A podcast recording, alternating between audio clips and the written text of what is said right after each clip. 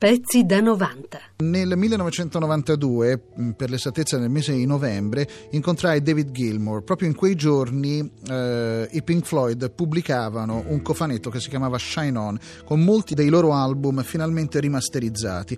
Eh, David Gilmour mi spiegò che era un atto dovuto, visto che quando era nato il supporto del compact disc non si erano potuti preoccupare in tempo reale di scegliere in prima persona i nastri migliori. In questo modo invece erano riusciti a mettere insieme il loro catalogo così come ritenevano più giusto. Insieme a questo cofanetto, nel cofanetto, un libro di immagini poteva restituire all'ascoltatore il piacere delle copertine a 33 giri. Durante questa intervista che sono andato a riascoltare c'erano un paio di domande. La prima dedicata allo stile compositivo e a come si era passati da queste grandi improvvisazioni dei tardi anni 60, che poi erano sfociate con un certo senso molto più logico in Dark Side of the Moon, alla composizione più in senso stretto. La seconda invece dedicata alle sue radici come chitarrista. Allora le ascoltiamo. Just speaking about uh, composition. And music, mm. especially uh, during end of, se- uh, of, the 60s and 70s, uh, looks like music was uh, much more an evolving system from live concert improvisation. Yeah. And lately, uh, something, lately, I mean, during the 80s, mm. something changed in the song format. And uh, you've been maybe one of the most important songwriter mm. in this changing system. Do you feel part of. Uh, Which is a changing system. It, it, it, uh, you can't. I'm. You know, I can't write songs the same way as I wrote songs when I was was 21. And you're right. A lot of things came out of live Dice David Gilmer, uh, è vero, molte di queste cose uscivano in passato dalle improvvisazioni, a fronte del fatto che invece oggi spesso e volentieri i brani vengono costruiti e poi suonati dal vivo solamente in un secondo momento. Lui da parte sua afferma di essersi sempre mantenuto fedele a una certa cifra stilistica, di aver sempre continuato con quella. There's an awful lot of stuff by people like the Beatles who didn't play a live gig Dice appunto ad esempio negli anni 60 c'erano comunque anche band come i Beatles che scrivevano canzoni fantastiche e non eh, suonarono dal vivo per più di un certo periodo. Adesso siamo passati invece a parlare della tecnica strumentale eh, e delle influenze di David Gilmour. I don't know. I, my, my, when I was young, I listened to everything. I, my parents liked show music and uh, blues music, and I, I listened to folk music, blues music. Quando ero giovane nella mia famiglia si ascoltava qualsiasi genere di musica, lui cita il folk, blues, uh, show music, io aggiungerei anche vaudeville, passaggi si trovano in, anche in alcuni brani Dark Side of the Moon. E mm, fra le sue influenze appunto anche cantautorali cita, cita addirittura Pete Seeger everyone seemed to be listening to only one form of music. Dice invece sort of negli anni Ottanta tutto si è molto classificato e categorizzato, si ascoltava solamente un genere, solo quel genere di rock. Uh, Dice adesso um, mi accorgo mia figlia ascolta cose diverse come Ella Fitzgerald. So the, the musical base for young people today seems to be expanding again a little bit at the moment, I hope. Dice mi auguro che in futuro si possa ritornare ad ascoltare qualunque genere di musica e non concentrarsi su un solo genere. Allora a questo punto io vorrei risuonarvi il provino, il eh, demo che Roger Waters portò agli altri componenti del, del gruppo dei Pink Floyd, quindi a David Gilmour, a Rick Wright, a Nick Mason, probabilmente al tecnico di studio di Abbey Road eh, per eh, la realizzazione di quello che rimane fino ad oggi il loro brano più famoso che è Money.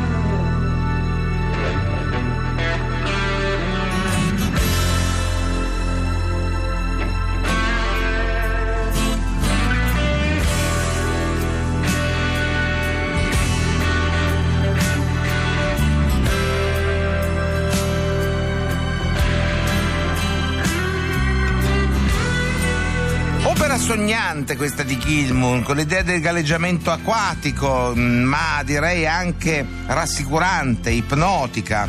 Ma sentiamo dallo stesso protagonista come è nato questo On an Island. Well, we're at um, my studio, which is on a houseboat on the Thames in Hampton. Dovete sapere che il mio studio di registrazione si trova in una grande houseboat, cioè una casa galleggiante, sul Tamigi a Hampton. È una meravigliosa barca del Novecento che ho acquistato nel 1986 e per me è perfetta. Proprio nei giorni scorsi abbiamo effettuato una registrazione con una grande orchestra. Come direttore c'era Robert Zeiger, un grande musicista e compositore polacco che ha scritto anche colonne sonore per il cinema. He's a Polish film writer and arranger. And we had a fabulous, if very long day yesterday. Well, we've got a chap here, he's got um, a glass harmonica. Well, he's got two, actually. One is, is Una cosa originale è che abbiamo suonato uno strumento come la glass harmonica, utilizzato sin dai tempi di Mozart. Praticamente è uno strumento formato da bicchieri di vario diametro che si suonano con i polpastrelli delle dita. Avevo già usato la glass harmonica con i Pink Floyd nell'introduzione dell'album Wish You Were Here. Pink Floyd for the opening of the Wish You Were Here album years ago. We did that Spero di essere riuscito a realizzare un disco che non sia soltanto in stile Pink Floyd, ma qualcosa di più, anche se so che per molti che lo ascolteranno sarà difficile ammetterlo. Pezzi da 90.rai.it